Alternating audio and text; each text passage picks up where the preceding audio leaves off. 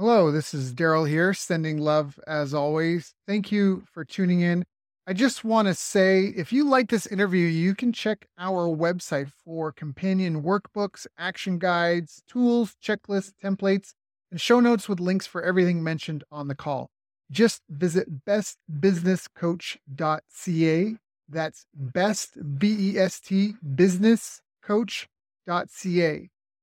Enjoy. Hello, everyone. Thank you for joining us. My name is Daryl Urbanski, your host as always. And today we are joined by Barry Robinson, a distinguished leader in the hospitality industry, current, currently steering the ship as president and managing director of international operations at Wyndham Vacation Clubs and Travel and Leisure. With over two decades of experience, including a significant tenure as CEO Asia Pacific at Wyndham Vacation Ownership, Barry's expertise is as vast as it is impressive. His leadership journey is backed by an educational foundation from prestigious institutions like Harvard Business School and the Wharton School. Barry's strategic vision, honed in the vibrant cities of Singapore and Australia's Gold Coast, continues to elevate Wyndham's global presence, setting new benchmarks in luxury and hospitality. I've asked Barry to join us here today to share his story and insights into success in international business. Barry, thank you so much for joining us. How you doing, my friend? Daryl, great to be here. Yeah, so. it's good good to have you. Good to have you. Now, before we get into kind of the current state of affairs and your skill sets and things you've learned, how did you even get started? Did you were your parents entrepreneurs? Did they have companies as well or is this Yeah, I was brought I was brought up in, in an entrepreneurial family. Hmm. Uh, originally, this flows back to my grandfather's days, and then hmm. my father had furniture factories and so on. And then for some reason, they decided to move out of that business and migrate into the hospitality business, into hotels and, and motor inns in New Zealand from an early age, from eight or nine years old. I was indoctrinated into the hospitality industry and learnt the hard way at a very early age, making beds, doing dishes, and the likes.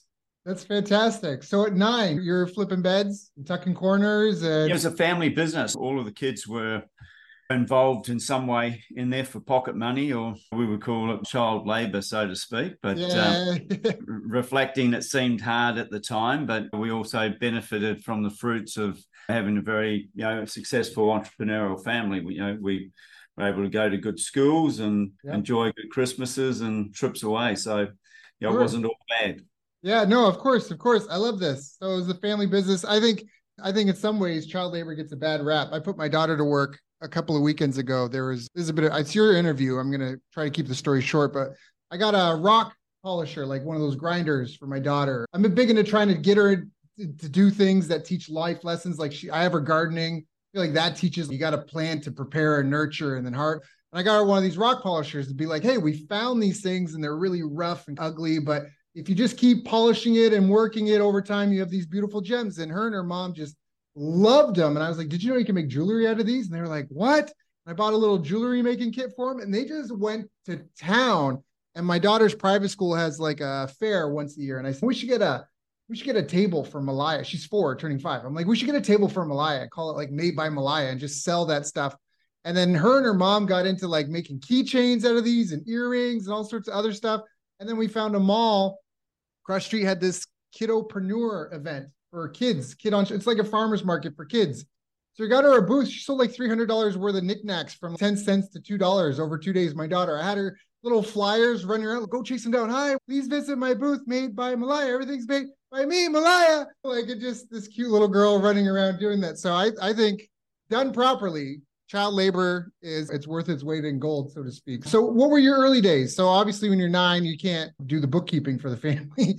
No, we progressed through different areas of the business. My aspiration in those earlier days was right. to get out of the kitchen and live behind the bar. So, fortunately, in uh, New Zealand, if your parents were the owners of a, a, hospitality establishment under the liquor licensing laws, you could actually serve behind the bar at the age of 12. So I started learning really? cocktails and mixtures at, at, at 12 in, in those days, and that was the, my aspiration to get in, in, in behind the bar and get out of the kitchen. Which is a little bit reversed at the moment. I enjoy cooking nowadays and the exploration of different types of cuisine, but I still don't mind a drink or two.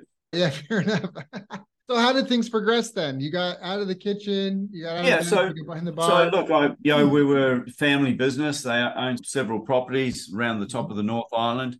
I shot off to you know, was shot off to boarding school because that seemed to be the right thing to do. From 13, I went to boarding school, and then during the holiday times, we would be shipped back up home and back into the ch- child labour environment. Although, mm-hmm. yeah, we, I used to try and shoot off to to to the beach nearby and fishing and surfing and the rest of the things that normal kids do. But I always had lots of friends because they wanted to come ar- around and eat lobster and try and right. sneak a little bit of alcohol out of the bar. So I wasn't short on friends from that perspective.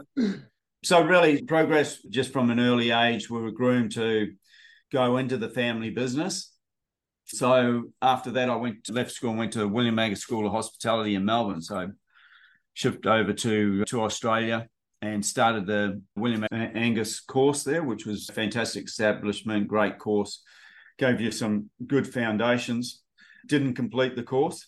Mm. I decided instead, with the entrepreneurial blood that I had in, in me, I'd start my own business. My, my sister at that time was married into a a family that had a long history of uh, transport businesses and which was a bit strange. So I, I ended up starting a transport business, which I thought my parents were going to back.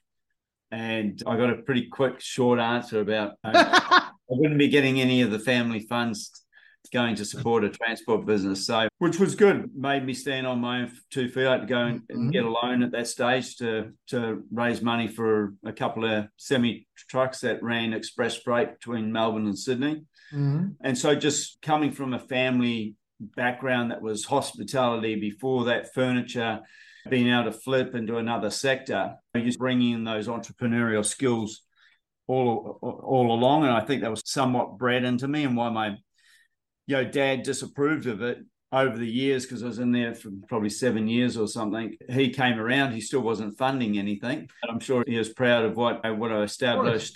Of course. Then and then the hospitality blood came back in, into my veins, and I sold out the transport business. And just before the, I think the '87 crash, and went back into back into the hospitality business with my parents in Australia at this time. They, had brought up an establishment over in Australia, in not northern, sort of northern southern Queensland, in, in Hervey Bay, which was just a sort of an mm-hmm. up and coming area those days where the good thing about that is that's where I met my lovely wife there. Um, you know, so 30 something years ago. But yeah, got back into the, the family fold and worked out most families. Sometimes you can work with your parents and sometimes you can't. And, and I needed some more corporate experience. So I went then over to New Zealand and moved into the corporate field with it wasn't Choice Hotels then, it was Quality Hotels New Zealand Limited which was owned by CDL, which is a large publicly listed company here, uh, based out of Singapore now. They don't have that brand anymore, but that's what got them started in New Zealand. And so I joined them as a, an assistant manager. Within a year, I was general manager of one of their properties and then had a, a cluster role as well as procurement. Mm. And so I had quite a quick, you know, growth curve, even still at a young age. Right and then from there went into uh, Asia. So my first Asia move was back in probably the early '90s up into Indonesia, mm. which was intriguing in itself, as you probably know when you first come to Asia. Yeah. And you know, I was still relatively young then. I, would never been to Asia before. The furthest I had been was, was Australia, and you know, being dropped dropped into Jakarta to open up a new hotel in Jakarta was definitely an experience. I believe that. Uh, Indonesia was beautiful, though. At least the part that I saw, Bintan Island, that was that was a good spot. It made me want to go back and visit. It was a nice little slice of paradise. So okay, and I think that's obviously I can see why you climb so fast. The wealth of experience, the industry knowledge, just even sitting around the dinner table with family talking, that's so valuable and so useful. So you grow, and then and I guess working for someone else, it also frees you from the reins of, like you said, like being under someone else's wing. I think it's really commendable. You managed to make a name for yourself in a new industry, show kind of show like when you did the transportation, and then and then coming back, and it sounds like working for other people really helps diversify your probably your perspective and your point of view to make if and when you come back to the family business to bring more insights and more get out of drinking the family kool-aid so to speak and see because I, I had a talk recently with another guest. We were talking about how often people do their best, but it may not be what's required to be the best. And some of it comes from a lack of understanding the whole ecosystem, so to speak. So that's yeah, you going to work for someone else, you get a view of the whole ecosystem now or at least yeah, you can, you, you can definitely be pretty narrow focused and even the cultural experiences that I've had throughout my career and as I said I went, go to Indo- went to Indonesia at an early age. I thought that was tough and exciting but tough and interesting had some interesting owners and then I thought it'd be easier to go to China in the early 90s I had, had a different experience then. But all of them while certain areas were felt tough at the time really drove some inner growth within mm-hmm. myself, taught me patience. I think the entrepreneurial spirit is something that I always draw upon because it gives me that perspective, especially if we're going into a management arrangement where we're not owning the asset. Mm-hmm. I can quickly flip back to an owner's perspective as to what they would be thinking about, what we should be thinking about and that's probably helped me through my career my growth as well with my business and being from an entrepreneurial family, you are taught hard work at an early age. This only comes from hard work, a little bit of luck sometimes, 90% hard work. Right. Yeah. What would you recommend to someone who's starting out and struggling now? You've got to enjoy what you're doing. That's the first thing. And, and uh, let, let me clarify that because you don't always enjoy every aspect but what you're doing, but you've got to enjoy the sector that you're in and have a passion for it mm-hmm. um, and have a vision as to where you want to get to. And I think if you have that, then the doing the dishes, making the beds, cleaning the toilets, doing some of those other tasks that you may not want to do forever. Right. You know, can, can fly by, but they're important tasks because if we don't do those basics right, where we say they're menial tasks, yep. you you don't have the, the basics of a great foundation of a business, and your ultimate customer service, customer experience subsides away. So, to some degree, you can say, you know, the accounting, and while that's important, the HR component is all important but if you can't get the basics right within any business, whether it's making furniture, operating in a hotel, and the beds aren't, aren't made properly, and the establishment isn't clean, and the service isn't friendly, then you really don't have any money to count, and you don't have any people or staff right. to train or coach. So I think sometimes we get a bit ahead of ourselves. Occasionally we can and, and forget about focus focusing on the main key things. Why, why do people come and stay at your establishment? They're mm. there because they have great friendly service, they have a great experience. And that can be with any sector. That could be a coffee shop where you know you're going to get your coffee in the morning, you go there because the coffee is actually great, it's made well, it's clean, uh, the people are friendly and happy. I love this because all a company is a group of people that solve the pain of another group of people, and they do it via a product or service. And so you talk about with a smile. That's just such a key area, not begrudgingly, but with a smile as best as possible. I love that. But that's where you've got to have that passion, and then things come naturally. People like authentic service or, or, or authentic, you know, delivery or ho- hospitality. Yes, that makes a ton of sense. So, what were some of the biggest challenges that you felt in your career? I think you go through different stages of talent challenges. If I look back when I'm younger, my biggest challenge may have been learning how to deal with a different management style mm. that didn't I felt maybe didn't complement this the industry or the sector and sometimes you've got to ride out the storm as they say because you mm. never know how long that person's going, going to be there for right. or that culture or environment may not suit you and there, therefore you need to make your own calls yeah i think you'll face going through life or sectors and it can be as i said it could be a consulting sector or whatever it's about the people around you that makes it a lot easier, a lot harder. You've still got to have basic knowledge, but a lot of it is drive, uh, your commitment. My challenges would also vary. I used to get a little bit frustrated when I was in a business that was just pure franchise because I could see opportunities um, mm. there that should have been done, done differently. But because we didn't have control of the property, you know, it wasn't our money we had to listen to the person that was that had yep. was investing the capital in it into it. So that could be a bit of a challenge or frustrating or, or a balancing act. And this is where I love this sector and why I switched from pure hotels or pure play hotels because most of the companies were going out going back out to asset light into this sector where we actually invest in property we do we have our own capital we do our own mm. designs we do our own construction and therefore ultimately we control our own destiny if we produce something and it's not what the customer expects or whatever i've only got myself to blame there right i love that i love that and obviously you've seen the industry through a lot of different geopolitical and economic phases. Can you speak to that a little bit? Obviously, I think yeah. probably yeah. There's a lot yeah, of yeah. Look, there's it goes as far back as I suppose when I was in in Indonesia managing property in Indonesia when the, the Suharto overthrow took place. That was back in I think the late '90s, and you're evacuating out out your expatriate staff. You know, there's tanks rolling down the streets. There's all sorts of things going on. So again, that's about really stretching your management capabilities yeah. as to, as to see how quickly you can adapt. It's about adaptation, right? So I don't know whether it was smart or silly, but I end up staying back during that period with my local team to support them through that, along with another chap that I knew that was working for Thiess at that time.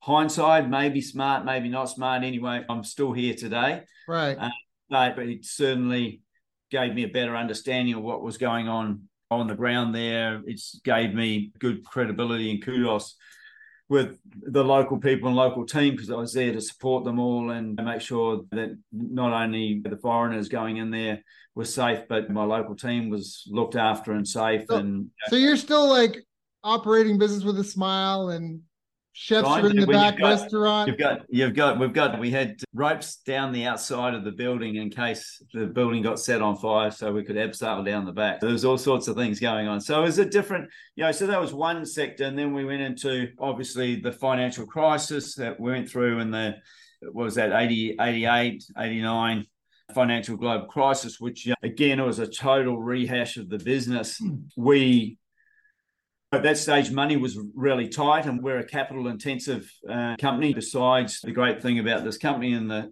and is that basically it's very diversified. We have a consumer finance business where we lend money out. We have a construction company. We have sales and marketing. We have a hotel operational team, and so on. For me, I, I like that because it's it's a multi skilled business with a lot of diversification in it. But what happened through financial crisis when money tightened up we, we had to go and find funding. So at, at that stage, we were part of Cendant Corporation. Uh, and Cendant Corporation was a Fortune 100, which had a lot of franchise businesses and a lot of cash. So they, they didn't need cash. Uh, they wanted us to spend it in those days, but we had just split, split off into Wyndham Worldwide. And so all of a sudden, I had to go and find $300 million within within four months to we had a conduit that was rolling over and we had to go and build some relationships with the banks during the financial crisis through into 2008 2009 sort of going to 2010 how, how do you find 300 million dollars in the middle of a financial crisis Right, you go and build relationships awfully quickly. So, yeah. uh, fortunately, we you know we built a relationship with the National Bank in Australia and a couple other banks, and what, uh, does that mean? Build relationships? Like you're sending them flowers? We, we, had to we had to go and you know see the head of at that side, the head of lending or banking and securitization, and convince them that our business was uh, mm-hmm. a great, stable business that had lots of upside, less downside for them. And in hindsight, it was should have been an easy decision for them, so to speak. They made uh, actually a good margin and mm. good profit out of that business. And they wouldn't know, tell you that up front though. They'd still they'd be uh, like, I, I don't know. I you're the one that needs 300, 300 million. You're like, yeah, okay. Got it. Got it. Got it. Got yeah. It. So that was a that was a sort of a, a trying time because we had a couple of thousand people at that stage riding on our business that had we not been able to ride, raise those fundings, maybe our business wouldn't be here today. Also, it also got us to relook at the business and our margins, we took our margins from roughly 10, 11% through to, I think at the peak was like 32% margin. Wow. And, and now we tape it off and run at about a 20, 27% margin. Wow. So, so again, through these times and call call them crisis or, or a, a hello moment or something like that, which now I'm trying to create with the team outside of in a COVID event or a financial crisis or whatever. We're trying to have what we call a crisis meeting just to create or stimulate uh, a different style of thinking. Because when your back's up against the wall, it certainly creates a different uh, way of think, a different type of thought process. Yeah, I agree. What are some of the skills or behaviors that you feel are important for your staff to improve or develop? I think some of the things that we still aren't as good at, and a lot of businesses I don't think is, are as good as they could be, is getting the innovation from all levels, uh, really listening to it and evaluating it, and then also empowerment. The bigger the business gets, the more you've got to figure out how to break down the bureaucracy. Mm. And one of the other frustrations that I suppose I would have had during my career is bureaucracy and some of the other companies that I've worked for before. Fortunately, touch wood, I've been here 20 years with this business. The reason I've been here is because the bureaucracy isn't that of other companies that I've seen. And right. they do understand that we operate on a different time zone, therefore we can't be on calls all hours of the nights into America. And mm. that, you know, I've got senior executives that are smart people that have been in business a long time. We just need to let them get on and run the business. And if they're producing the results and ticking the right boxes, we just need to provide them with encouragement. Right, which is great if you can have that. It really sounds like you need to help people have almost like an entrepreneurial mindset themselves. Yeah, I think you need to encourage that. Too many businesses, I think, stifle it. Mm. Mm. And that, and that creates layers, and that creates what I call backside covering, where everyone CCs everyone on an email, yeah, just to show that they're working. Yeah, won't go down that that road. That I think that's I think that's a really good point. Now, what are some of the biggest mistakes that you feel you see other entrepreneurs making or businesses? You alluded to some, but let's really hit the nail yeah. on the head. I think talent acquisition is key. Mm. I think sometimes businesses don't spend enough time, and and my team will get frustrated with me because I do spend a lot of hmm. time. Mm. And some people may say it's a waste of my time. I I, I do get down in the weeds a, a bit and like to interview down to a certain le- level just until I and I've been doing that for a number of years. But the longer that my executive team are with me, the better understanding they have of why? what type of people we're looking for. And yep. you know, we profile everyone that's coming in. We've got a NEO score rating that is embedded into our business that we've culturally modified to suit our, our environment. And so now I'm probably not as interviewing as many as I would, or I'm asking some questions and not necessarily having to have the face to face because my team right. better understands the, the the culture that we're trying to be, bring in, the type of people the skill set that we're looking for. We're really we focus heavily also on proper reference checking. I find too many mm. companies, you know, don't do detailed reference checking. Yeah. Uh, and, and rely on some written documentation or even some of the consultancy firms that I don't believe necessarily dig down deep enough. Yeah, I agree. Actually, I had a client way, way back they were promoting from within and they were going to make some guy basically the face of the company. And then they did a profile check, and the guy had a, a child pornography mark on his record. He had done like community service and all, and there, and they were about to make him the face of like the business. Like what? A, it was a legacy business like that. It was like, yeah. So, yeah, reference checking I think that's an important one. So, I really a big emphasis on the people, who you're hiring, the culture that fits, making sure that you're getting who you think you're getting. Because some people interview really well, they know all the right questions to answer, the things to say. How do you well, test? Yeah, sorry. We're you know we are in the people business, right? right? Part of when people come in for for interviews for us, or if they're flying in and we're flying in an executive to be interviewed, you know, uh, we will, or I will, or my team will ask our driver how was the person on the trip in? Yeah. What was their behaviors? How when they come up to the receptionist, how do they act or respond? So we get more of a not a mirage, a natural yeah. feedback of how this person may be. Are they going to fit in with our culture? We are in the hospitality business. We're in the service industry. My people are coming in and are, are arrogant, disrespectful, not polite. They're probably not for our business. Right, 100%. 100%. So, you know, a couple of my pet hates is non responsiveness. I find it intriguing that people within the hospitality sector, even at the senior level, yep. are non responsive or not very hospitable. Yeah. Uh, and I, that sort of just amazes me. Yep. Yeah. Can you talk to culture a bit? How do you, because culture is a weird, it's like a hard, maybe I, I might be wrong in this, but it's a hard to measure thing but it is such a critically important thing and a good culture can carry the business forward when in times of crisis or in a, when there's a lack of guidance or or even certainty on what to do having strong values and strong culture can you speak to that obviously it sounds like you really do not just the interview but you actually interview the people that they interact with as part mm-hmm. of the try and figure out all different angles of that which i love i love that i love the depth of that i love all things grit and depth can you speak to building a culture?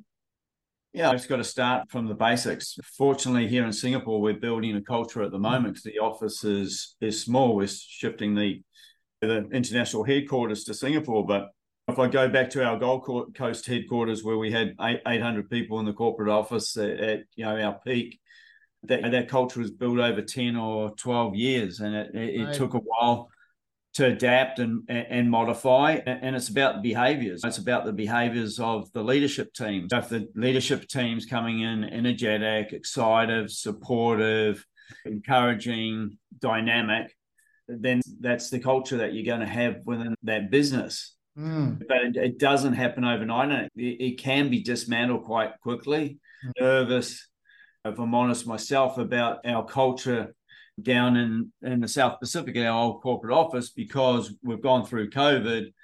We've made a lot of changes. People working from home. We're trying to get people back in. Some are in, some are out. It is really hard to build a culture when you are yeah. not face to face. Yeah. Yeah. There's just, for people listening to this, I've been working remote since 2012. I've had remote, I should say, I've had teams working remote when I had my martial arts school. I had remote staff I've hired from Guatemala, India, Philippines, all different sorts of cultures. And there's just some things I'm a big fan of the hybrid now. Even if somebody has to be remote, it's it can be tempting because you can expand the hiring pool, you know what I mean, and try to get a higher caliber person.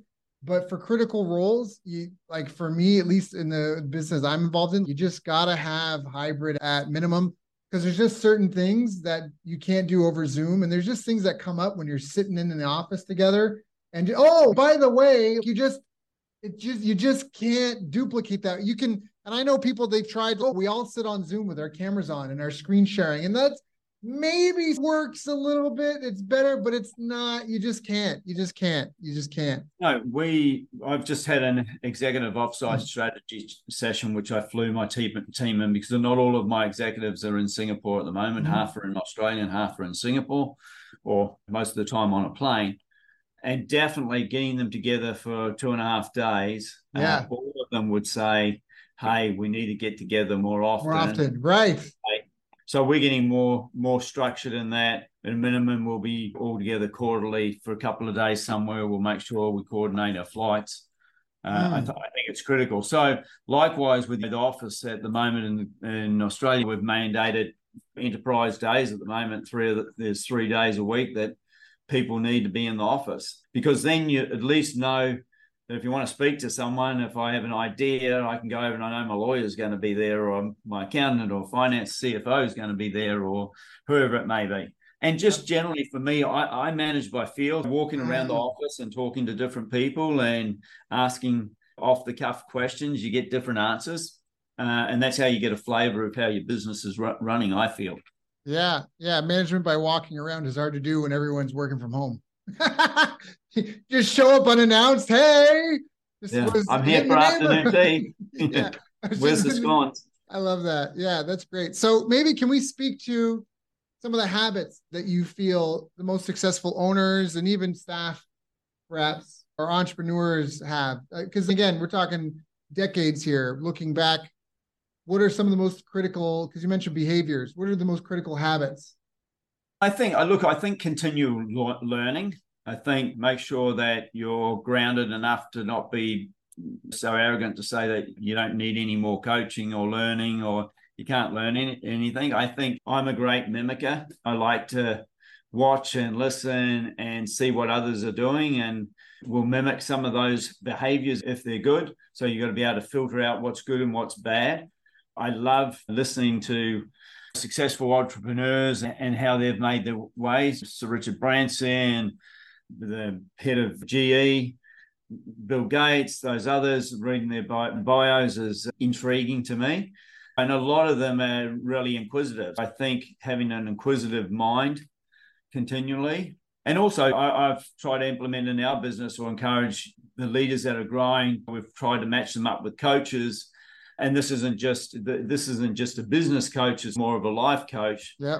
Because I think you know the, we all get this hang up about hey, we need coaching in business, but seventy percent of the time, you actually probably need coaching in life. Right. Because if you have all the stuff around you going on smoothly and aligned, which you know a lot of the time it isn't, then I see much more successful business people, entrepreneurs, or and so on if they're if they're aligned generally holistically within themselves. Yeah, hundred percent. They say how you do something is how you do everything.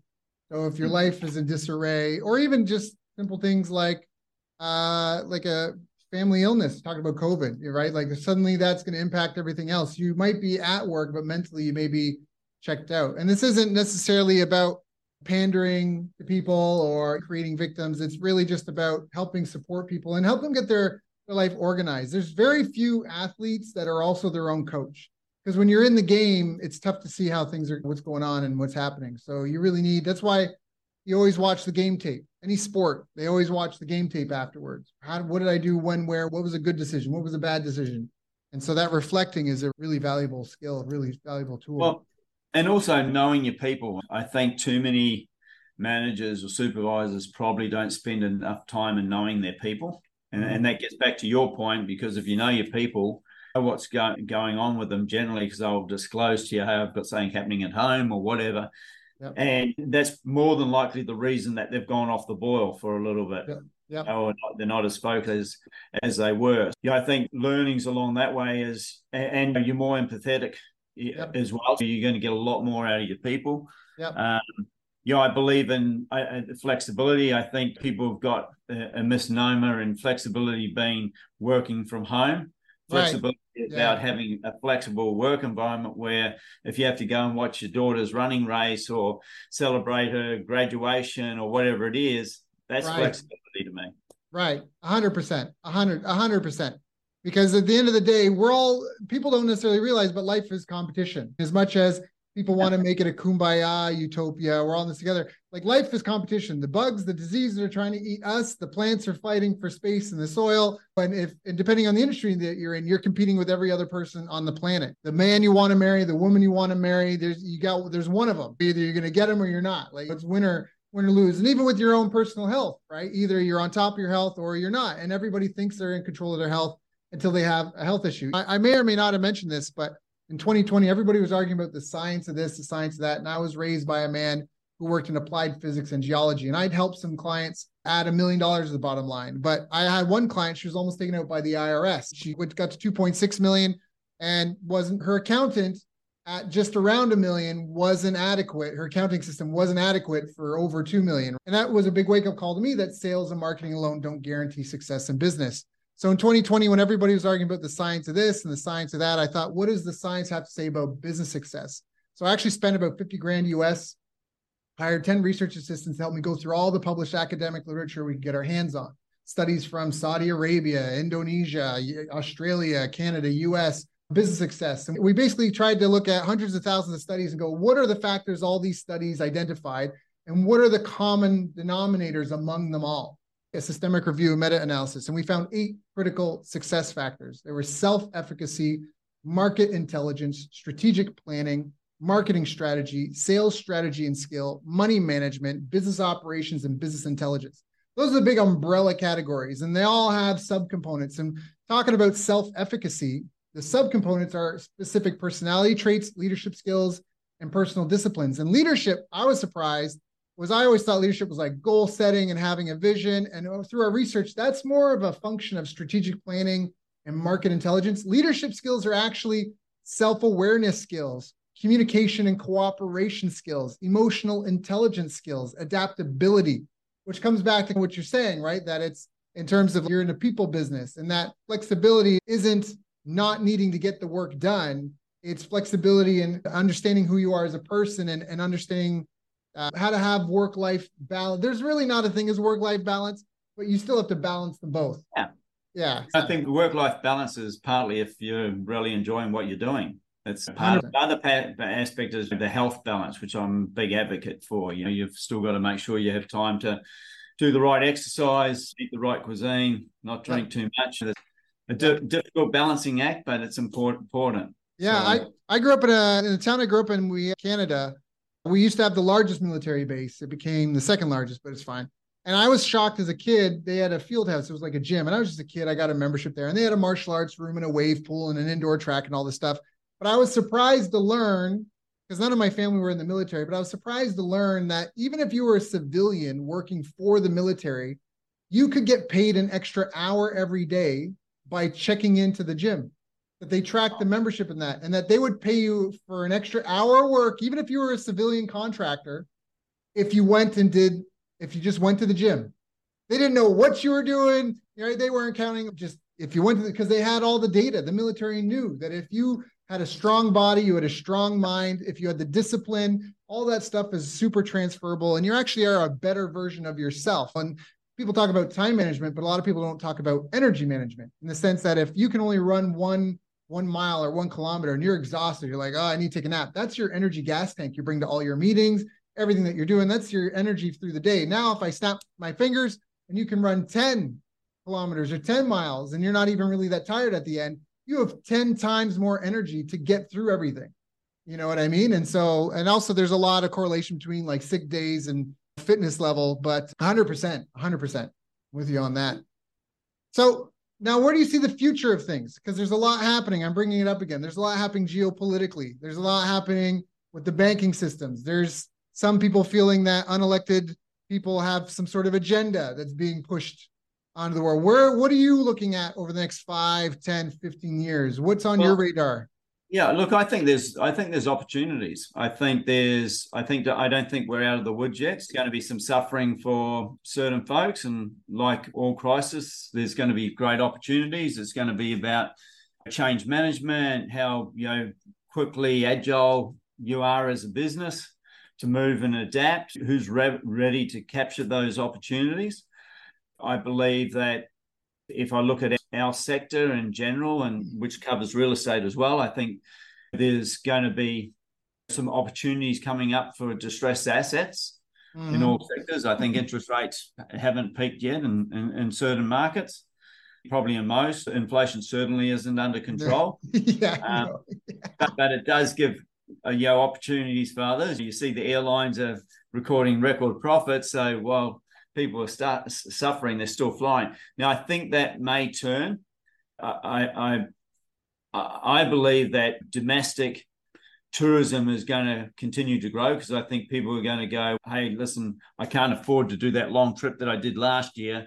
I'm going to stay at home and explore around home, or or in, into like into country travel, into Asia travel, so short travel where you know, if the airfares are up two or three hundred dollars, it's no big deal. But if it's four thousand dollars, it is a big deal. So flying, right. you know, Singapore, Thailand, New Zealand, Australia, Thailand, Vietnam, I, I, I don't see that sliding off a, a, lot, but I do see the long hauls out of the Europes, America down to, to, to Australia, the long haul destinations. I think also the currency, why the US dollar is strong. It's shying away a, uh, a, lot of people from traveling towards the US. You saw with the Japanese yen. But on the flip side, that's attracting people in, into Japan. And then we've got the war aspects that are happening at the moment and bubbling away. So that's a really unknown aspect. because that can affect supply chains as well. And that sort of, yeah, I'm not an expert to comment on that sector. Oh, of course, of course. I'm seeing, what I'm saying just from an economic perspective, yeah, I think we, as leaders, we definitely need to have our wits about us and we mm-hmm. need to ready to maneuver in another direction. For us, I think it's great opportunities. Normally, when there's a downturn in the vacation ownership business, we've always flourished flourished because people aren't investing in the full real estate and all of a sudden they, they still mm. want a mm. holiday or they still want some type of investment. So our pro- product in the past through the financial crisis and so on, our revenue streams have always tended to grow. That's fantastic. That's really yeah. fantastic.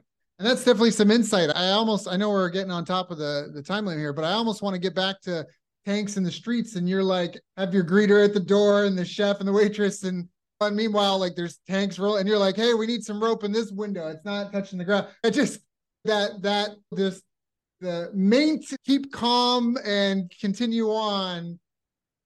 I get I don't know. I, I I just I didn't expect you to bring that up. It sounds like people are still engaging, no matter how bad it sounds like it gets. There's still people buying and selling. I think is the message from that, right?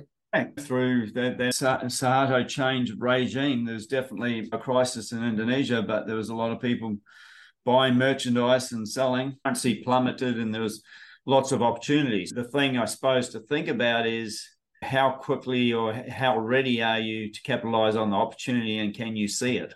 And that's right. what a, that's what a leader's supposed to be able to do, right? Yeah, leaders yeah. be able to see the vision. They've got to see the vision, strategize quickly enough, and then be able to move the team. Basically, uh, war strategy, be able to move the forces in the right direction and encourage right. them and they, that you need to have the right culture that they're you know going to be ready to follow you and support you and believe in you know your thought process. Yeah i i, I really respect that because in a lot of ways i'm of the belief that businesses solve problems. We said that earlier. And so even in a time of crisis there's just more problems to solve. And and i remember i spoke with actually had on this show I had a nun. I don't know if that's a problem, but she was a nun. She was running a school, one of the most technologically advanced schools here in the Philippines. It's even just very remotely located, but they start kids coding at like grade one and two. They have kids doing coding competition stuff.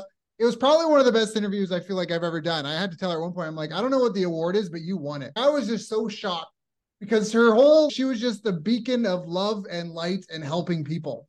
And that was one of the things that came through. She's in the school. There were a lot of parents that didn't have the money. They weren't able to work. And so they would come and they would barter in kind. They would bring food. They would volunteer their work and services. And I think the real message I got from that was the same as that the school found ways to continue solving the problems the community had and was willing to exchange different forms of, of, of barter. But at the same time, they had to pay their bills and all that. And they still managed to, I think, to, to honor their employee because all the nuns are working for free, but they have staff and the staff get something like four weeks pay a year and something. She's like, we didn't have to take it back. The school actually grew. More people came and grew. Like the school, I don't know why I'm stumbling on my words here, but their student base grew during that period right. of time when everybody else is struggling and suffering. And so I really think your message is super valid.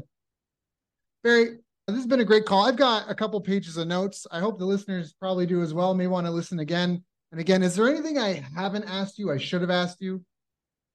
No, I don't think. I, I, I think you whatever you put in, you get back, so to speak. I think we talked once before about is there a specific phrase or saying that I would encourage people to think about? And I think just get it done. Sometimes we make things too complicated.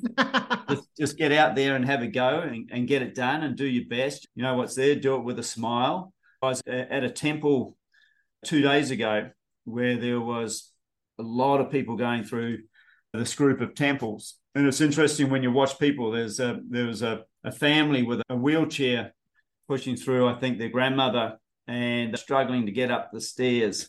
And here's all these people just walking past, going in the temple to do their prayers and whatever.